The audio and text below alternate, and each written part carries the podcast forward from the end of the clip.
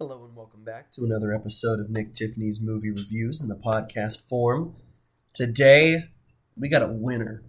We got a big winner in my books. Um, not totally surprised that I liked this movie, but I was surprised by how much I liked this movie.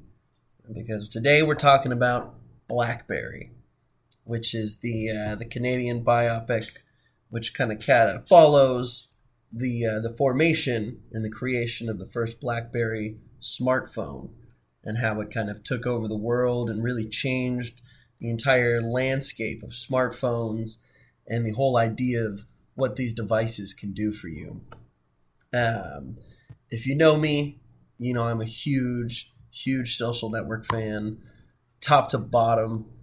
Just one of the most exceptional films on every level, from directing David Fincher to the writing of Aaron Sorkin, Jesse Eisenberg, and Andrew Garfield, and Justin Timberlake, all kill it. Uh, just incredible performances, cinematography, the the soundtrack from Trent Reznor and Atticus Ross. I mean, it just that movie will stand the test of time and really showed the importance of Facebook, obviously the obsession of it and just how it took over. Um, but how obviously on the back end there was a lot of duplicity, duplicitous behavior. There was tons of malpractice and just you know also some backstabbing. Um, and the way that they framed that story and told it was awesome. I think it was the perfectly digestible way for people who they're like, I don't, I don't care about Facebook. Well, it's a really interesting court drama. It's you know, it's five different movies in one. So when I heard they were making a BlackBerry movie, it was kind of like, okay, this this could be interesting. You know, uh, you know, I never owned a BlackBerry. My grandma had a BlackBerry Pearl. You know, with the two keys, the two letters on a key, as opposed to the uh, the three if you had a nine number pad, or obviously the full QWERTY keyboard that they introduced on the BlackBerry. So the early 2000s, Reality in Motion, uh, was a software tech startup company essentially out of Canada. Um, and what you've got is a group of guys who kind of like what we saw in Facebook and kind of like what we see now at Google and all these other tech companies. You know, these guys are playing video games, they're having movie nights, they're obviously great designers and developers and all those things, but it's almost more of a fun environment than it is a work environment, if that makes some sense. Um, and immediately, this film kind of gives you an idea of okay, you know, these guys, they like to have fun. It doesn't seem like they're doing a ton of work, but clearly they're, you know, they're playing tons of online games um, at a time where playing online on the internet together was a, a feat of ingenuity itself um, whether you're using dial-up in your modems and whatnot. Uh, so Jay Baruchel, who we know is, uh, well, Seth Rogen's best friend, and this is the end. Um, but he also plays the lead role in the How to How to Train Your Dragon movies. He plays Mike Lazaridis, who's the head of Reality in Motion, um, and who we follow for most of the story. His right hand man is Doug, played by the writer and director of this movie, Matt Johnson, um, who kills it on all three of those fronts. You know, since we're just acknowledging all of his roles here. The two of them, best friends, they're running this company. They need to have they need to have this giant order filled for a whole bunch of modems. You know, it's this huge order from a robotics company. We're fine. We're going to make a lot of money. But on the side, they're pitching an idea for the world's first email smartphone. It'll have a keyboard, it'll be bigger than a pager, you'll be able to read your digital messages, respond with a full keyboard, all these things. It's going to be revolutionary. And so they're going around pitching, and they pitch to a guy named Jim Balsillie, played by Glenn Howerton, who many of you know as Dennis Reynolds from It's Always Sunny in Philadelphia. He is, you know, the epitome of the wolf, not even in sheep's clothing, He will eat you alive in a meeting. He will chew you up and spit you out. But the guy knows how to talk, and he knows how to sell, and he knows how to work a room. And so when he gets in trouble at his own company, he remembers that these two guys came in with an idea for a phone, and hey, this might be my next move. So Jim comes to Reality in Motion, seeing this room full of all these would be programmers goofing off, playing computer games, having movie nights, and spending more time on that than they are their actual jobs. And he makes them an offer. He comes in and he says, Hey, I will run your company and I will give you this much money right now. And we're going to build and create that smartphone. And we're going to sell it and we're going to change the world. But I got to be like, I got to be in charge. I got the money, I've got the capital, I've got the power and the resources, and I can market this. And of course, Doug is, as we kind of see in the movie, Doug is more the voice for Mike than Mike is his own voice. Mike is a very timid, non confrontational type of guy. Can hardly speak for himself. And so Doug does a good number of the negotiating and speaking for Mike. And he doesn't want to sacrifice the values of the company. He doesn't want things to become like the big rest of the corporations. You know, we're still the little guys. That's what makes this fun. This is why we're here, is because we can do this work, but we're not taking it so seriously. You know, there has to be time for fun. There has to be time for all of this. And, you know, this is what Mike wants. Well, is it? And eventually, Mike comes around to the idea and says, hey, let's get into business with Jim. I think this is a smart move. Let's make it happen. And so Jim wastes no time. He comes in, and there's just, yeah, I won't spoil too much about the movie, but if you know Glenn Howerton and his ability to just form rage and be terrifying, but also just supremely funny with his delivery. Uh, once he kind of comes on as the boss, he's like, "All right, well, you know, I'm gonna need a desk. I need a phone. We have an account, or you know, we have a I have an assistant now, and so everyone's gonna have to go through her for payroll for all these things." But he's like, "I need to use the phone and make a call." And he goes to pick up the receiver, and you know, you get that dial fax modem machine everything and you know he hangs it up immediately he's like what the and he looks out all the employees you know they're playing their online video game whatever it is and he just shouts through there. He's like you know what? Everybody get off the fucking internet. And it's i i could never do it justice because how he speaks how he screams the seriousness of how he delivers it and then the faces of everybody else. I mean it's just it's comical.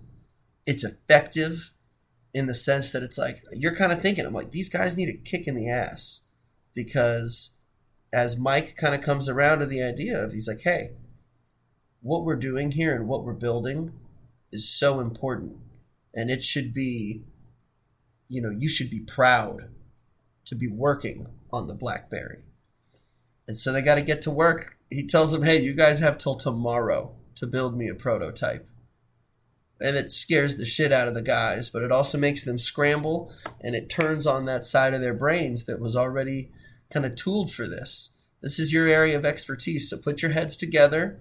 It's time to pull some of those startup, no sleep, you know, sleepless nights and, you know, create a working prototype that we can pitch and get some funding for.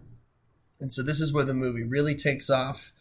Um, and it just, if you're like me, if you have an interest in mobile phones, in cellular technology, a lot of these things, which totally comes from my dad and the work that you know he was doing when I was growing up.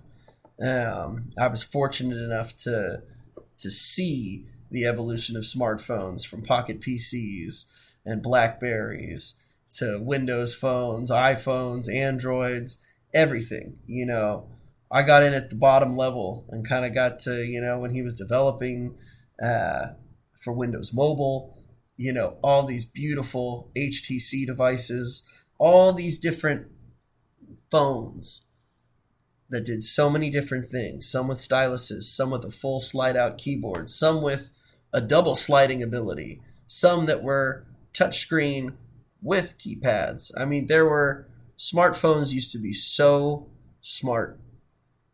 They used to be so cool. Um, and obviously, this movie addresses it at some point, but once the iPhone came around, the game changed completely. Android held out as long as they could, but they got rid of buttons. And, you know, I look back at this crazy, cool time in tech history where you had some of the most ingenious and just awesomely designed devices. Um, everything wasn't the same. You know, nowadays, I mean, it's the same with cars now. Someone comes out with a new model, and you're like, no, that's just the Ford Fiesta, but you put your logo on it and you change the hood around a little bit. You know, there's nothing, there's nothing new and exciting, especially in the world of tech. You know, now obviously with phones, Motorola came back and they're like, what if we had a flip touchscreen? And you know, what if we had foldable touchscreens? And so, you know, they're they're trying some things, but again, it's all touchscreen based. I would kill to have a keyboard again.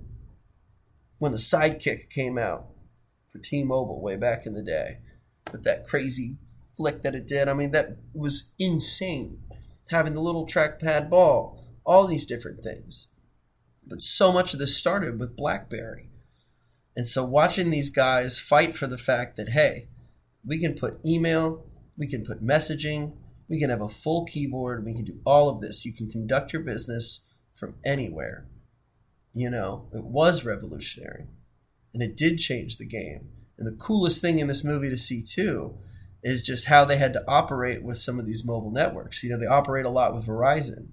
And so you're kind of learning the ins and outs of how you also have to sell this device.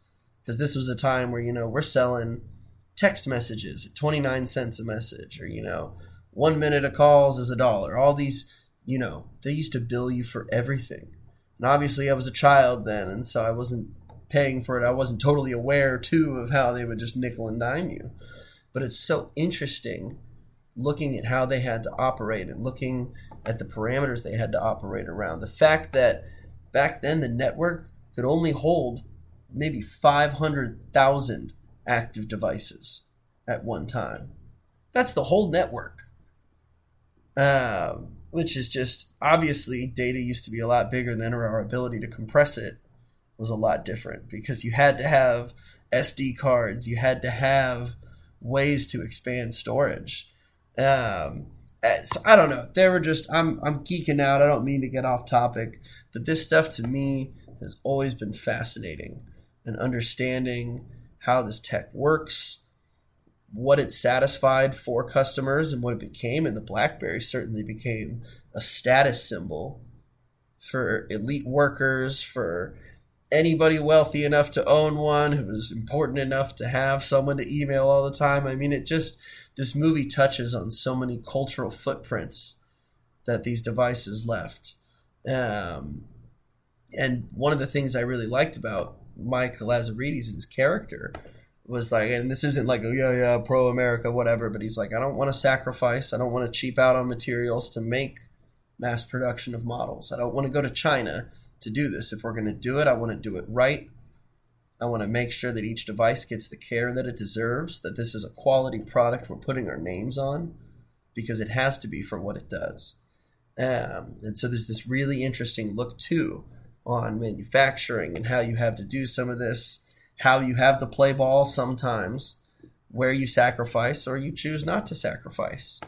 And then the growing of the times and, you know, whether all of that was for nothing. Um, I I mean I really really loved this movie. I would call it I call it social network light when I describe it to people. And I don't mean for that to be anything other than like high praise. Cuz again, social network for me that's like one of the greatest movies of my time for sure. Um, but I would call it one of the best movies of all time. I could watch that thing again and again and again, and it's just insane and sensational every time. So for this to be social network light means that hey, they were you know I'm like there, there's some moments where it almost feels like they're recycling the soundtrack from uh, from the social network these tech movies have fallen into that. Like, all right, it's got to be the Reznor style. Um, but I, I mean, I just had a fantastic time with this movie. Even if you're not a super phone person, I think the story and how it's told is super creative. It's really funny, and it has some really great emotional beats as well. Um, obviously, there is all of this mismanagement on the back end when it comes to Jim Balsillie's character. All these back deals, all these things that maybe the CEO doesn't totally know are going on, but I'm just going to keep doing because we got to grow this business one way or another. We have to figure out how to change the entire game. Um, so I don't know. They just, unlike the last few movies I've seen, there's just so much passion and energy in this film. Uh, the momentum just continues to carry you through.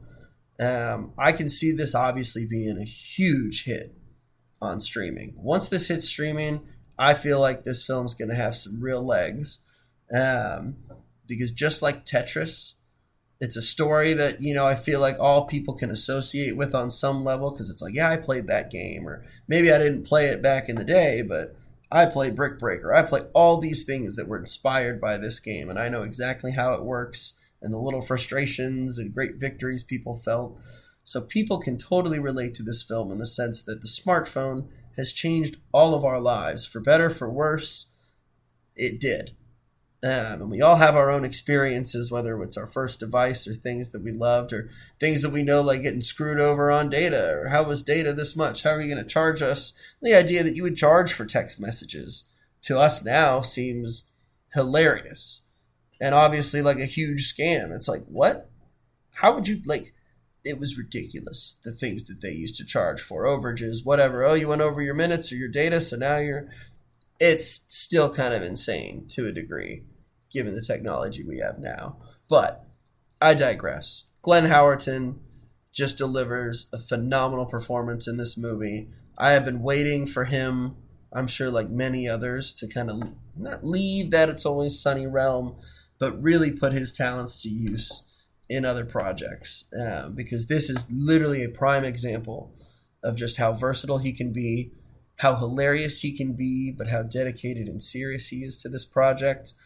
Um, I I thought they did a great job. Matt Johnson, I didn't know anything about him going in this. I hadn't seen any of his other movies or uh, anything that he's written, but it certainly makes me interested to go back. And I'm certainly going to be looking forward to what he's doing next because he was hilarious in the film. Um, and he gives this like you know there's this really great balance that I just loved between and I think it's maybe I'm not not to get too I don't think political is the right word but these days there are just some people who don't want to put in the work to make a quality product or to get there you know there's the hey I'm not going to stay one extra minute than I'm supposed to. And boundaries are great. I think, if anything, younger generations or newer generations are helping carve out more workplace boundaries. But what I loved about Mike, and I think his character finally realized through the end, is if yeah, you know, we can we can do we can get by doing the bare minimum. We're all smart, capable people. You know, we're doing important work, but you know, we're gonna have a lot of fun while we're doing it. And sometimes if you really want to change the world, if you really want to make an impact in whatever industry you're in, whatever you're doing, you have to put the work in. There's going to be sleepless nights, you know, or you're going to work a few extra hours. And it's probably not going to be just you, though, you know, and I think that's also important to think as well, just in terms of the bigger pictures for any work environment or whatever you're doing. But you know, you're a team, you're a group, and so sometimes, especially in this film and these examples, you know, you got to get your shit together and you got to you got to burn the midnight oil a little bit. And I don't know, maybe I'm crazy, I'm uh, you know, maybe I'm insane, but sometimes those moments as stressful as they could be as much as you're like, "Oh, I'd much rather be at home maybe." Whatever. I'm like, you're there suffering collectively but you're also doing something that's actually really enjoyable too. You know, there's something about like, ah, I, you know what, whatever. We're here. It's midnight. We're still grinding away. This is crazy. This is wild. But you know what? It's also kind of fun. Or we're also doing something that clearly we're all passionate about because we're in this field and we've done as much as we already have. And so I I really like the way that they frame that in this movie and just this idea of like, yeah, we know you're capable, we know you're all smart, we want you to have a good time, but we need you to work. And we need you to put the head down and just get after it. And we can have fun when we're done. But right now, you know, it is all hands on deck. Um, you know, they, they needed structure. They needed something to ground them and to kind of wake them up a little bit. And so I'm, I'm, I'm all for that. I think there, you know, there's a good way to do that, and I think this movie does it well. Um, I won't stop singing this movie's praises all year. I think this is going to be, for me at least, one of these. Just, I mean, it's already my sleeper hit of the year. It's only been out a week, but I'm gonna bang this drum. I'm gonna bang the I'm gonna bang the blackberry drum all year. Um, because this is just I mean it was just fun. It was entertaining, and it's got all sorts of different genres filled into one here. I mean it really was like the best way to start my day at the movies. You know, I did two movies after it. I didn't think either of them were going to be better, and they weren't. But I left this movie and was immediately like, I'm like, okay, I got to tell someone about this. I got, I was like, Dad, you got to go see this movie for sure, because you and all your buddies who you worked with while this stuff was going on, I'm like, you guys are gonna love this. Um, and he did love it, you know. Um, but I, I know we're biased, but but truly, I cannot say enough great things about this movie. Go see it if it's still in theaters. If it's not, when this comes on streaming, I'm sharing this review again. I'm gonna blast it out because I think people got to see this movie. It's great, and it's gonna play. Uh, it's gonna kill at home. It's gonna be awesome. So Blackberry, Matt Johnson, Jay Baruchel, Glenn Howerton, go see it. You know, this movie affects you more than you realize. You know, this history behind it all. Thanks again for listening in, guys. I know this one is a little bit longer than some of them usually are, but I'm just glad. I'm like, at least for me, I'm glad that I got to see one of my first favorite films. I think of the year.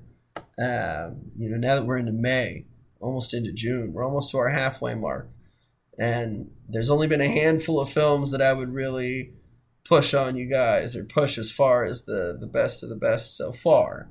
But uh, Blackberry's there. It's got to be there. So stay tuned next time because now I'm happy to announce we've got some Seattle International Film Festival coverage coming up. From opening night gala, past lives, to Steph Curry documentaries and Star Wars docs and everything in between. Lesbian werewolves, we're going to have it all. So stay tuned for some special Seattle Film Festival coverage, and we'll see you next time.